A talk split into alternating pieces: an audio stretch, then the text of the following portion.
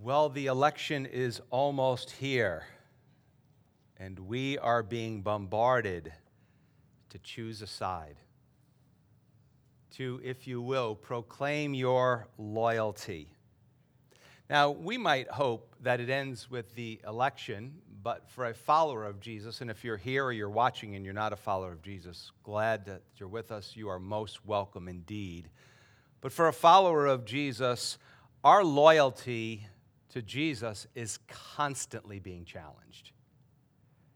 And here we are in Genesis chapter 14. For easy math, let's just call it 4,000 years ago. And last week we saw Abram, or who became Abraham, defeated four powerful evil kings, rescued his nephew Lot and five other kings and, and all their families.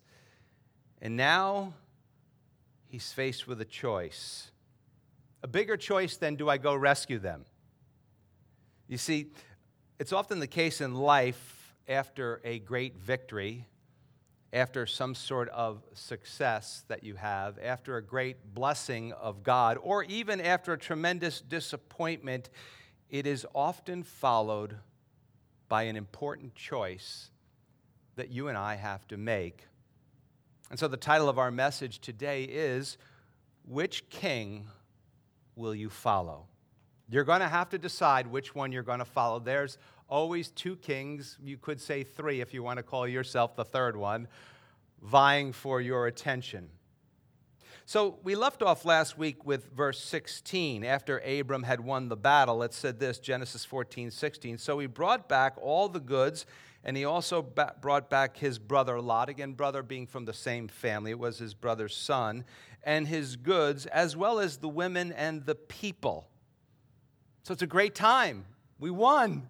We won. We went out against the odds. Four superpower kings picking on five little kings that they basically were making them pay taxes and, and hush money and protection money and all that kind of stuff, kind of mafia stuff and Abram goes out against the odds and the power of God, and he wins the battles. But no sooner are they back, and then two very different kings come out to speak with Abram. And he is faced with a choice. Look at verse 17. And the king of Sodom went out to meet him at the valley of Shaveh, that is the king's valley, that's near Jerusalem. After his return from the defeat of Chedorlaomer, and the kings who were with him. So the, the king of Sodom was one of the ones that was kidnapped, and all his people were kidnapped, and all his goods were kidnapped, and Lot was kidnapped with him. And so he comes out to meet Abram after this great victory. So, who is the king of Sodom? Who is this guy who, who comes out to meet Abram to uh, presumably congratulate him? Well, in chapter 13, we saw that Lot chose to live near Sodom, and chapter 13, verse 13 said this But the men of Sodom were exceedingly wicked and sinful against the Lord. So, he's the king of the people that are exceedingly wicked and sinful against the Lord. So, do we think he's a good guy? Probably not. Probably not a good guy. Then in chapter 14, where we are now, verse 12, it said, They, that would be the the, the four kings, the, the powerful kings, also took Lot, Abram's brother's son, who dwelt in Sodom, and his goods and departed. So he, Lot went from living outside of Sodom and to living in Sodom. So that's what motivated Abram to go after them because it was Lot he really went after and his people. So, who is the king of Sodom? He's Lot's king. That's who he is. And he's the king of a city that is exceedingly wicked and sinful against the Lord. In verse 2, we learned last week that his name was Bera. Verse 10, we learned that he may have fallen into an asphalt pit as he was running away. Now, I don't know, maybe, but did you think he got cleaned up for this meeting or think he came as is? I always uh, like to picture the, the little Hebrew kids going to bed and going, Mommy and Daddy, tell us the story of the, of the king who fell into the tar pits and then went to meet Father Abraham. Uh, so we'll just picture him as a dirty king. Now, it might appear that he's really that he's coming out of the valley near Jerusalem, to the valley near Jerusalem, to thank Abraham, but he's not. He's really coming out to tempt him. So, what happens to Abraham? He finds himself moving from one battle to another. You ever feel like life is like that? it's like one battle's over, and, and maybe you have a victory. And before you even had a chance to thank God for the victory, there's already another one. You know, you, you get off the phone with someone. It's one of these things about having these blasted cell phones that just gives you no time to actually react, rest or at all, at all. You get off the phone with someone and you're like, oh, yes, Lord, thank you so much. And then there's a text or an email or a post or something like that. And you're like, oh, no, Some, something else. So he's barely had time to move from one battle and another one comes along. And he moves from success and he's going to move to temptation and compromise. Now, evil is very clever. How, many of you know that evil never takes a vacation? of course you do. This is Calvary Chapel. We all know this. and, and, and, and so he's going, to re- he's going to receive from the king of Sodom what seems to be like a very reasonable business offer and an incredible political offer, but only through the eyes of faith will Abram be able to see the compromise. You see, what's at stake for Abram is the line of the Messiah. That's big stuff, wouldn't you say? But what's at stake for us? Well, for at stake for us is faith or failure. And, and sometimes our failure is really tough to bounce back from, isn't it? Faith, we, we seem to forget quickly, but failure seems to stick with us forever. It is, it is spiritual life or spiritual death that's at stake for us. And then we come to verse 18, and one of the most mysterious characters in all of the Bible appears. He is only spoken of in the Old Testament here and in Psalm 110. Yet the New Testament book of Hebrews, which we'll talk about in a little bit, tells us how important he is. Look at verse 18 through 20. Then Melchizedek, king of Salem, Salem, think of Jerusalem, brought out bread and wine. Now, I know a lot of people think, oh boy, he brought out communion. I'm not so sure that's what that means. Uh, bread, a staple of life, wine, often associated with joy. He was the priest of God Most High. So he's what? He's a true believer. He's a true believer. Verse 19, and he blessed him and said, Blessed be Abram of, second time, God Most High, possessor of heaven and earth. And, verse 20, blessed be God Most High, third time he says that, who, was delivered, who has delivered your enemies into your hand, and he gave him a tithe or a tenth of all.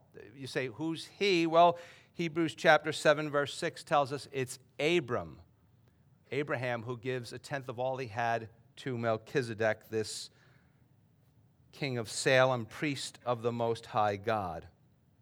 So, in the midst of the moral cesspool, the land of Canaan where the Canaanites live, I know up in our part of the world, we, some of you might call it the moral septic tank.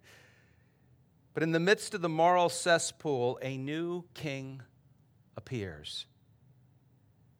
Hebrews 7 2 tells us that Melchizedek's name means king of righteousness, and he is the king of a city, Salem, whose name means peace. What, what, a, what a contrast. The king of righteousness, the king of the city of peace, is, is now standing there with Abram, and also there's the king of Sodom, who, a city that is if you will, use as the gold standard for sin and abomination. When you talk about a sin, sinful city, you know, people compare certain sinful cities in the United States to Sodom. Now, Melchizedek, very interesting, he, he appears out of nowhere. We're not told anything about him. No family history. You say, well, what's the big deal with that? Read the book of Genesis, and family histories are everywhere. Read the Bible Old Testament, families, histories everywhere. He's a mysterious figure. Hebrews chapter 7 tells us that he symbolizes the eternal priesthood. Now, Melchizedek did not participate, as far as we know, in this battle against all odds that Abraham went up against the four superpower kings, unless, of course, it's possible that he participated in fervent prayer. Maybe he heard about it. I have no idea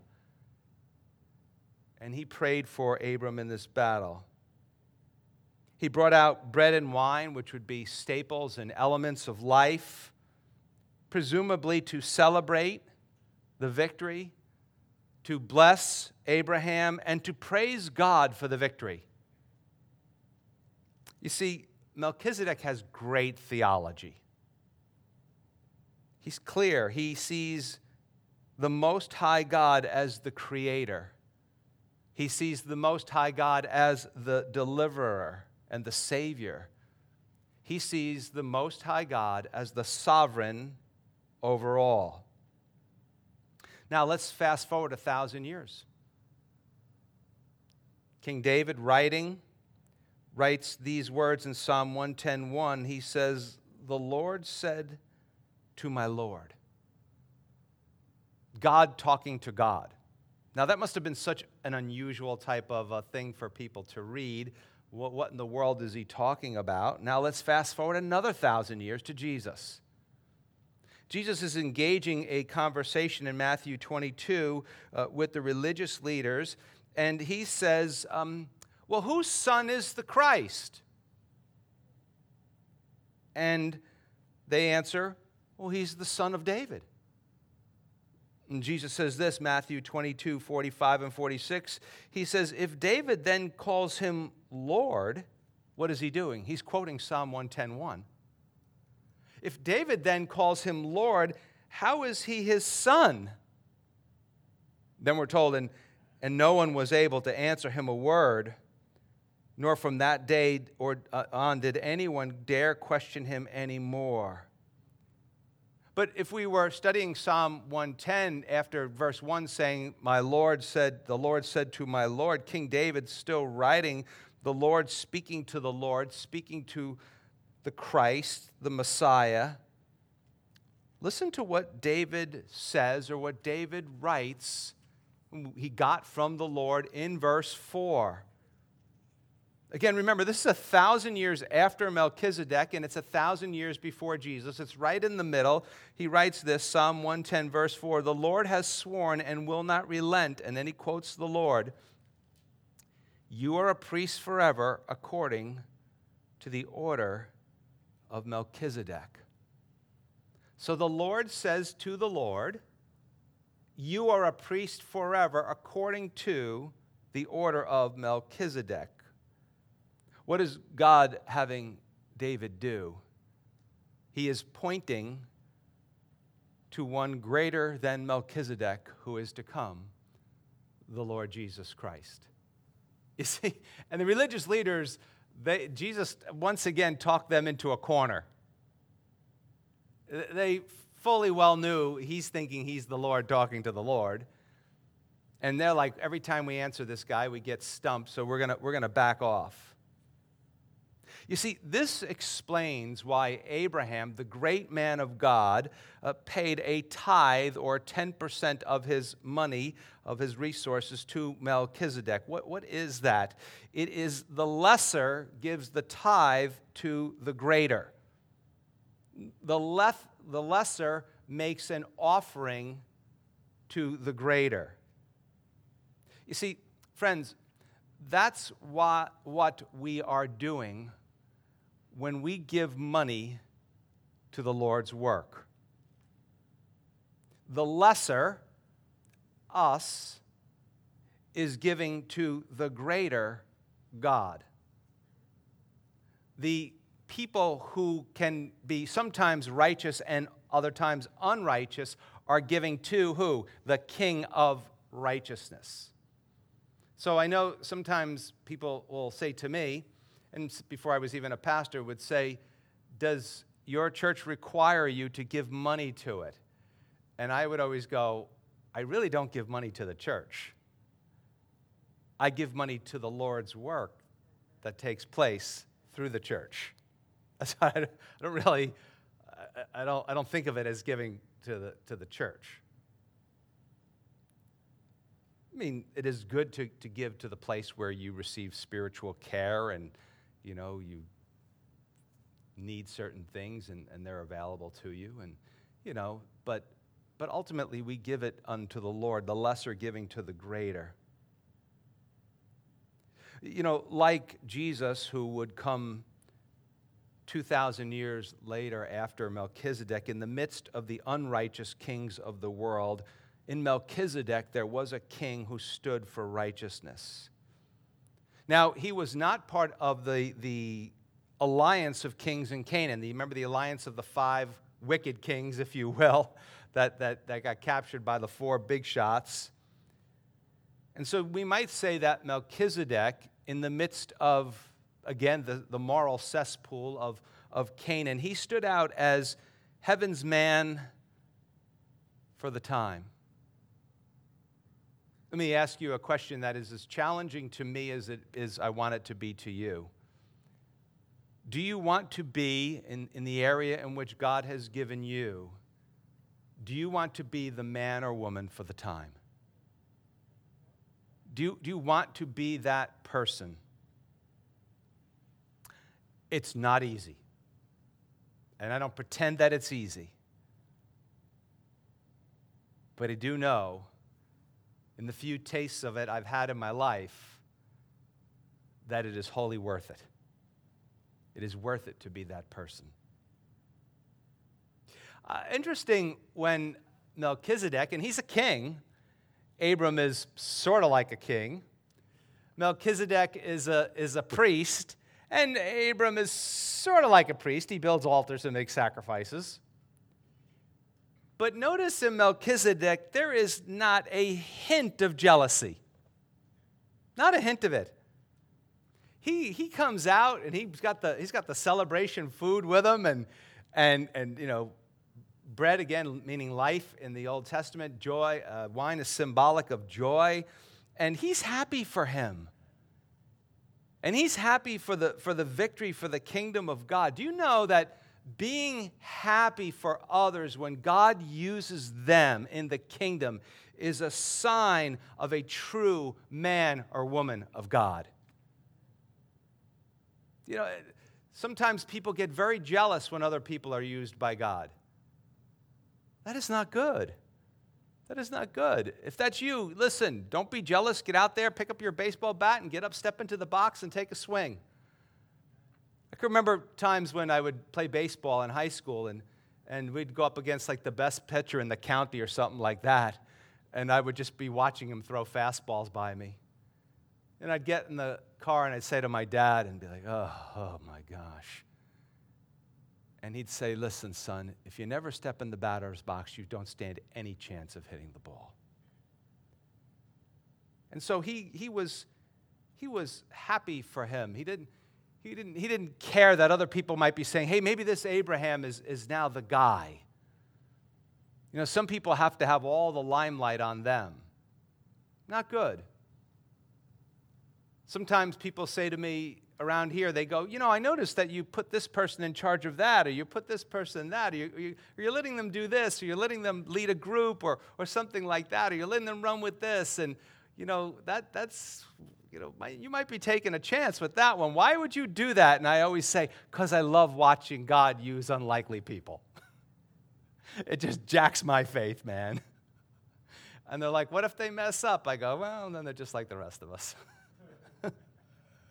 we'll figure it out. He was happy to see Abram used by God to see people live. So, so they could so they could hear about this great God and their lives and their eternal destiny could be changed. Just imagine all the people that Abram saved and his army saved. Do you think he deserved to listen to them, to Abram, about his God? The New Testament is full of commands that we are not to be a jealous people. We are not to envy one another. We rather we are to support one another in the work of the gospel. And that's again a, a plug for community groups because your group should be doing that. And if you're not, you should be. And you don't have to be the leader to do that. So someone says in their group, hey, you know, I, I tried to share the gospel with my coworker today and it and it didn't go so well. Don't wait for the leader to say it. You say it. Hey, man, thanks for getting up and taking a swing. That's all God asks you to do. His word will not return void. You don't need to be the leader to be an encourager. You don't, you don't need to be the leader to be the leader. you don't need to be the leader to be a leader in any walk of life. Because in most of the environments in which you run, you are now the resident biblical theologian. You are now the pastor of your work area, of your home, of your bus stop, of your mom's group. It's you. And don't be afraid to get up and take a swing.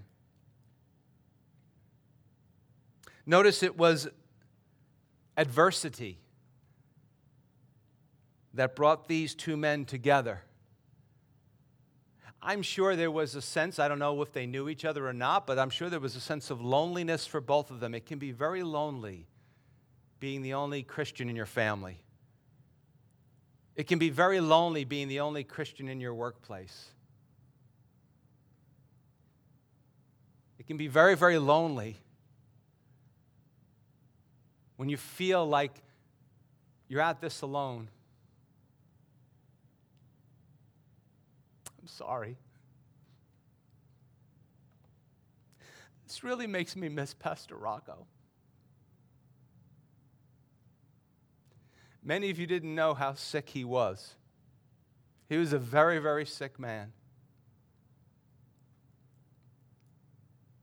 And then when I got sick with somebody else who had a chronic illness that I related to in some fashion, but never did so much as when I got one. He became more than a brother to me. And three or four nights a week, we would sit up in my office for an hour after everybody else left. Two men, sick, and desiring passionately to serve the Lord and to encourage one another to do it.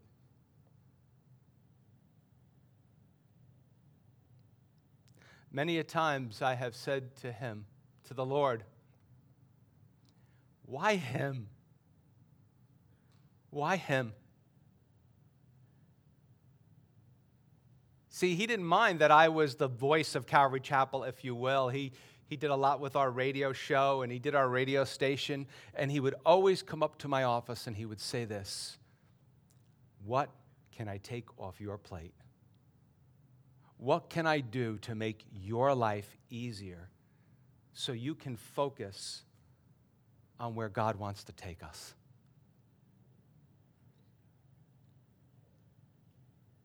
Well, now here comes the temptation. I did better with that than I thought I would. Actually, I didn't even plan to say it till this morning. now here comes the temptation, verse 21.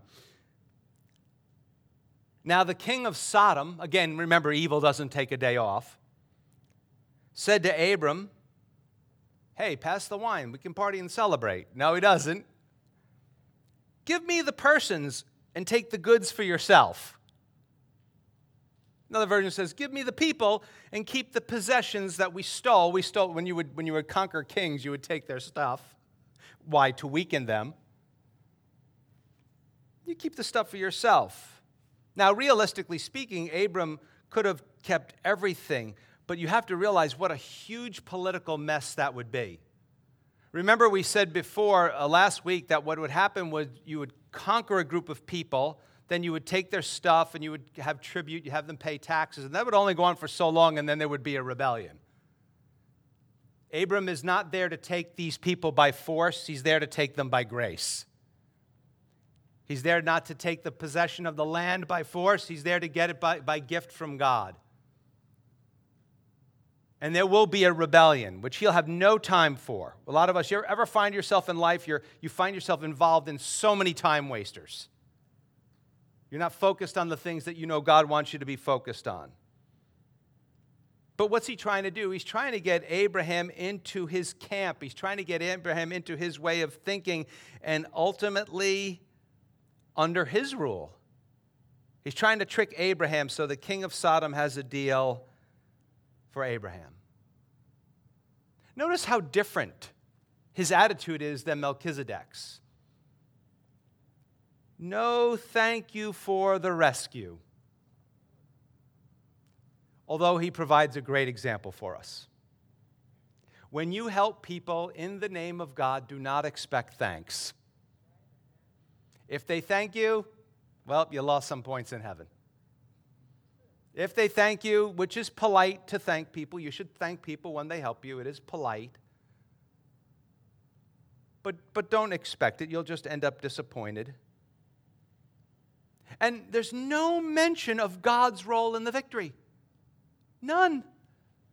He doesn't go, hey, man, you're God. He's awesome. He might want to do something like this. I got a plan. I was thinking of it. None of that. Why? He knows that if God is not the victor, then God has no claim on the people. See, if God is the victor, then he has a claim on the people. If he's not the victor, he has no claim on the people. Therefore, sin and death will continue to still have its claim. That's why the cross and resurrection of Jesus Christ is so important. And your and my response to it. You see, the king of Sodom is a picture of what the world is after. The king of Sodom is a picture, is what the unseen evil world is after, and how subtle it is as it hunts us down. It hunts after the hearts and souls of men and women. You see, the king of Sodom, he comes in and he makes it sound like he is compromising, when in reality, he is asking Abraham to compromise. Abraham, look at this plan I have for you.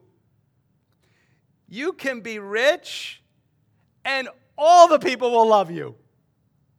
You get to keep all of the money, and you'll set the people free. You give them to me, and everybody will think, what a guy Abraham is. But again, from a previous lesson, when him and Lot looked over the land, Abraham sees with the eyes of faith. Verse 22 But Abram said to the king of Sodom, I have raised my hand to the Lord, God Most High. There's another term, same there, fourth time. The possessor of heaven and earth, that I will take nothing from a thread to a sandal strap. In other, in other words, he says, I will not take the smallest little thing, the lowest value little thing, and that I will, I will not take anything that is yours, lest you should say, I have made Abram rich. He's like, I know what you're going to do. You're going to take the people and you're going to say, I cut a deal with them and I made them rich. I don't want anything. I don't want anything from you. Take it all. I don't, I don't want anything. Except, he says, only that the young men have eaten, and the portion of the men who went with me, Aner, Eshcol, and Mamre, let them take their portion. Now, this is very interesting. He says, listen, they ate some stuff, that's it. They can keep it. They're also entitled to a portion of the, of, of the battle for, for their duties. Let them keep it. You know, let the men who went with me, those guys, let, let them keep it. Now, you might say, why does Abraham say to them, I'm not keeping it, you're not keeping it? Do you know why that is? Because, loved ones, you can't force discipleship on other people. You can't. We often say that, that following God is often more caught than taught. You model it for people, but you can't force it. The Apostle Paul says, I don't want you to give to, to the Lord out of compulsion, but willingly. for God loves a cheerful giver. Very interesting. Eh, very interesting that God picks out very few people that he considers special. But, but God loves a cheerful giver. So if you're like, ah, here you go, God, here's a little bit of money, it's a few shekels. God's like, oh, keep your money, please. But even if you're a kid and you're putting a dollar in the offering, or, or the change. Sometimes the guys in the offering go, What do we do with this change? I'm like, You count that, man. That, that could be big money. Heaven could be like, That quarter, man, that's big stuff. Well, put in by some five year old, man. Dude. you know what that, that is as a percentage of his money? so you can't force discipleship. So here's, here's the choice that Abraham faces and we all face Sodom or Salem. Which king will you and I follow?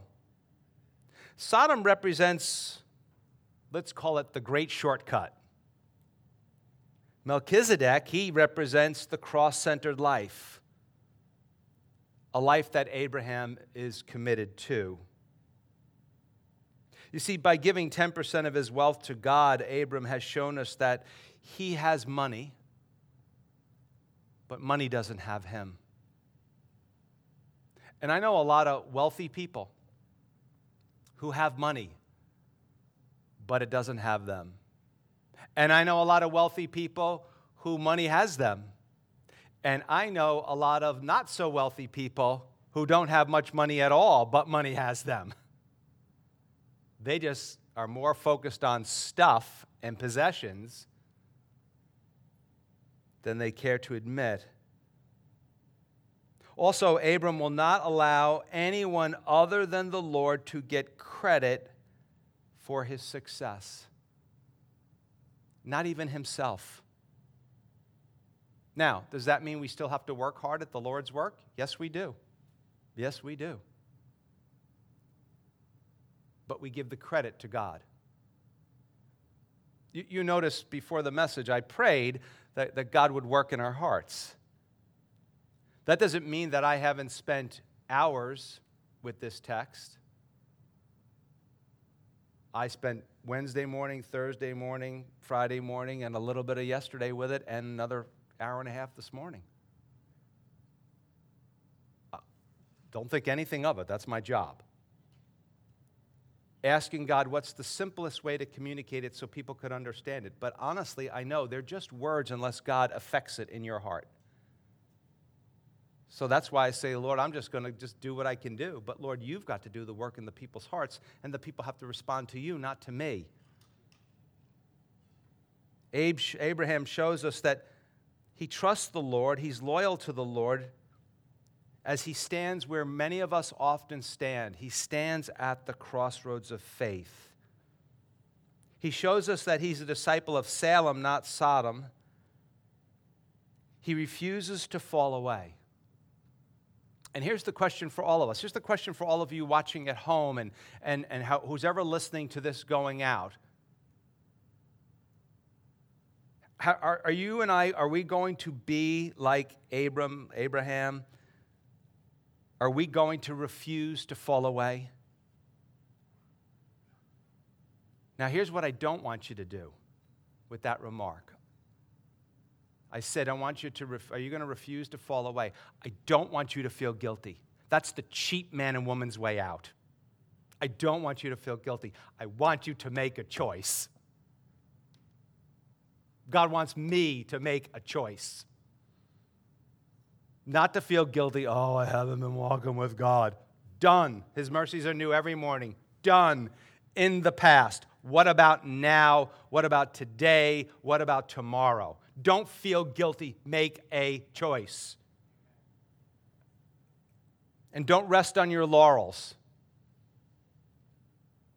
Church is littered with people who once walked strongly with God and now barely do it all or don't at all. Sodom offers Abraham a chance to buy his way into the promises of God. I mean, if he gets all that money, he the promised land, God promised him the land, right? He could just rationalize it. Oh, this is how I'm going to get it.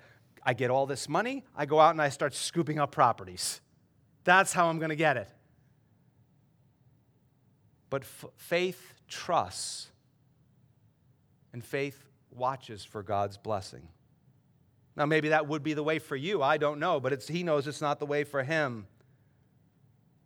Going to save those people when they captured was an extremely dangerous venture, but this is much more dangerous because right now, Sodom is attacking Abraham's faith and trust. Sodom or sin will always offer you a deal, will always offer you a shortcut. But Salem, Jerusalem, Salem, peace through Jesus Christ offers you a destiny, offers you a security, offers you an eternity. May God Almighty help us all to be focused on today, but also to have eyes to see far beyond today. To be in the game today, but to walk and live in such a way that we're in the game tomorrow. Abraham had to wait for God to give him the land, even if it meant dying before the day he got the land and he won't get it till the next life. That is faith. Maybe God has promised you something, and maybe you're not going to get it in this life. And you're okay with it. That is faith.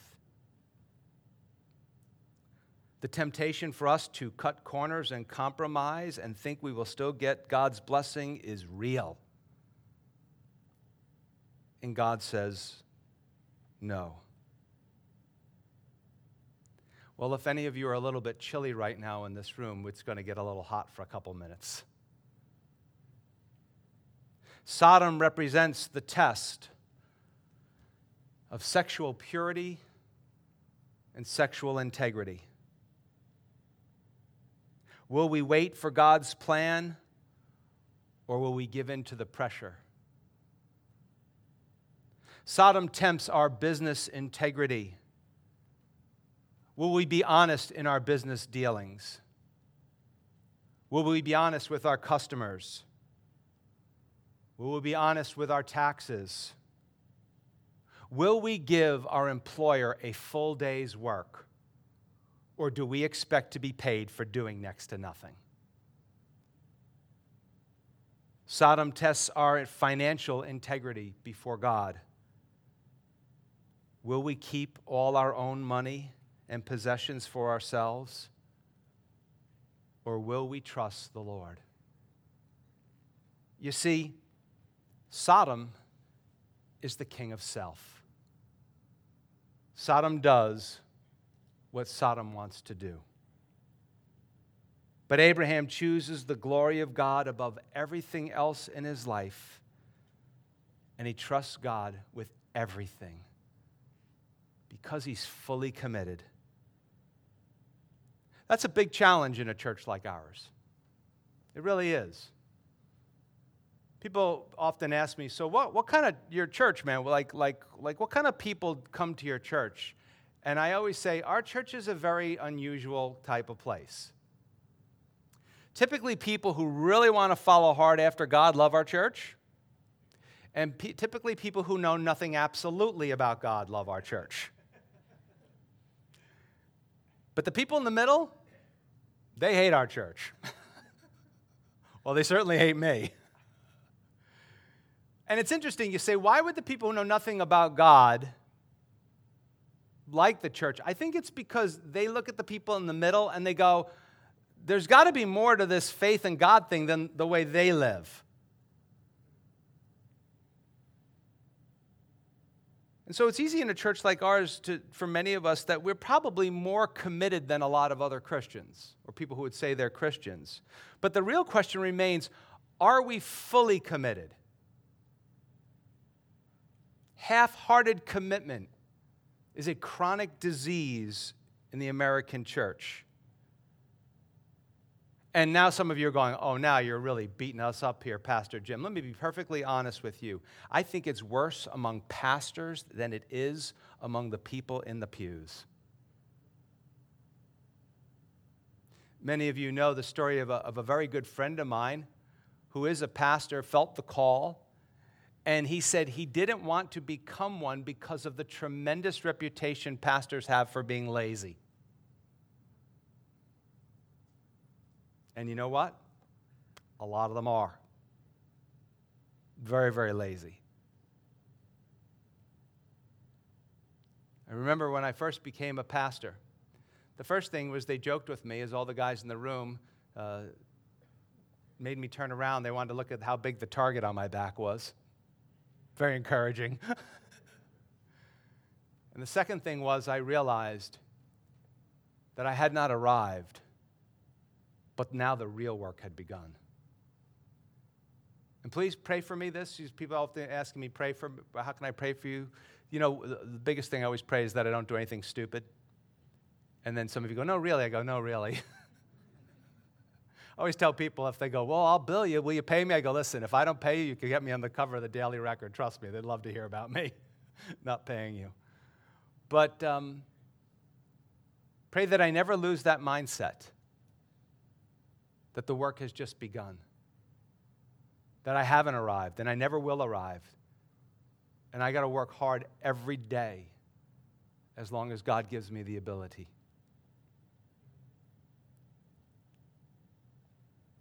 So, how do we get there? How do we get to be fully committed? We stay close to Jesus. Jesus is the bread of life and the wine of joy. And the closer you stay to Jesus, let me tell you this I know, the more Sodom loses its appeal.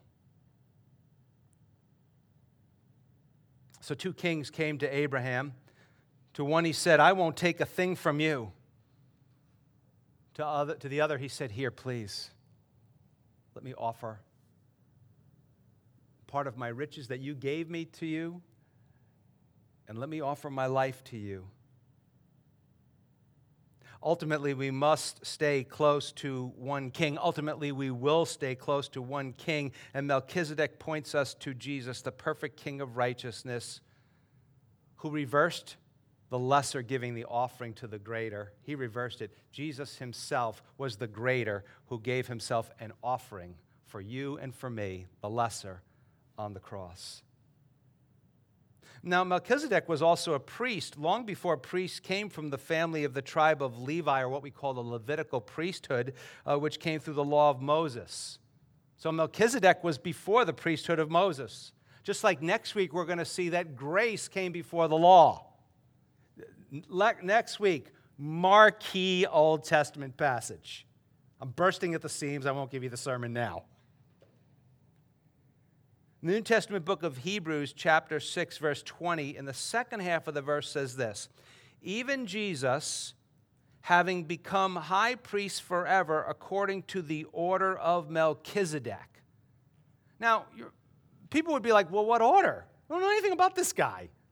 We know the Levitical priesthood that Moses gave us. We, we know that order of, of Levi, but we don't know the order of Melchizedek. What is that? Well, in the next chapter, Hebrews 7, verse 3, we hear about this order of Melchizedek. It says, without father, without mother, without genealogy, in other words, no family ties, having neither beginning of days nor end of life, but made like the Son of God, remains a priest continually.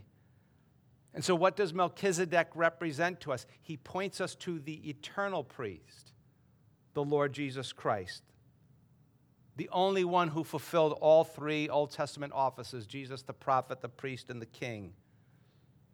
That same chapter, Hebrews 7, verses 14 through 19, in fact, 6 through 8 is this whole, oh, 7 through uh, 9 is this whole big chap, you know, this whole big section. But uh, verse 14, chapter 7, for it is evident this again after Jesus has ascended into heaven. For it is evident that our Lord arose from Judah, which, of which tribe Moses spoke nothing concerning priesthood. And yet it is far more evident in the likeness of Melchizedek there arises another priest who has come not according to the law of a fleshly commandment, but according to the power of an endless life. For he testifies, You are a priest forever according to the order of Melchizedek. What's he doing? He's quoting Psalm 110. For on the one hand, there is an annulling of the former commandment because of its weakness and unprofitableness, for the law made nothing perfect. On the other hand, there is the bringing of a better hope, in of a better hope, that would be Jesus, through which we draw near to God. Like Melchizedek, Jesus came seemingly out of nowhere. He was not born of a priestly family. John tells us in chapter 1 that Jesus had no beginning. He is the eternal God man. He rose from the dead. He has no end of life. And while the Levitical priesthood focused on succession, Jesus is the true Melchizedek without successor who once again gave himself as an offering for you unlike priests of the Old Testament who offered sacrifices. On the cross, our great high priest, Jesus Christ, God become a man, himself was the sacrifice. That's why Hebrews 10:10 says he was offered once for all. That's why when we have the Lord's table, as I hope we will do next Sunday, we don't reoffer Jesus. This sacrifice has been done once for all. We remember what Jesus did for us. To all who put their trust in Him, again, we'll learn more about that next week. Jesus offers to you the forgiveness of sins and the power of an endless life. Like Abraham, we all need a king. We all need Jesus. We need him in our greatest successes, and we need him in our greatest failures. We need him every day, and we need him for all eternity. You see, Abraham did a good deed for Lot we might say it was a good work for Lot. But Abraham also knew that despite that good work, he needed to choose a king, a king that could save his soul, and a king that he had to faithfully follow here on earth. Like Abraham, we also needed a priest, but not an earthly one. We need an eternal priest one who can take us home to heaven.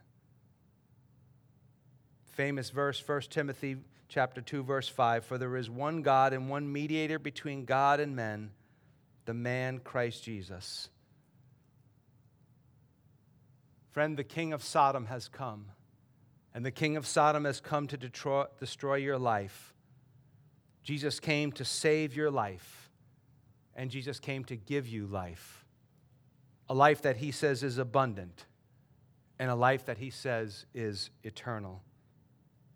So, friend, let me ask you this which king will you follow?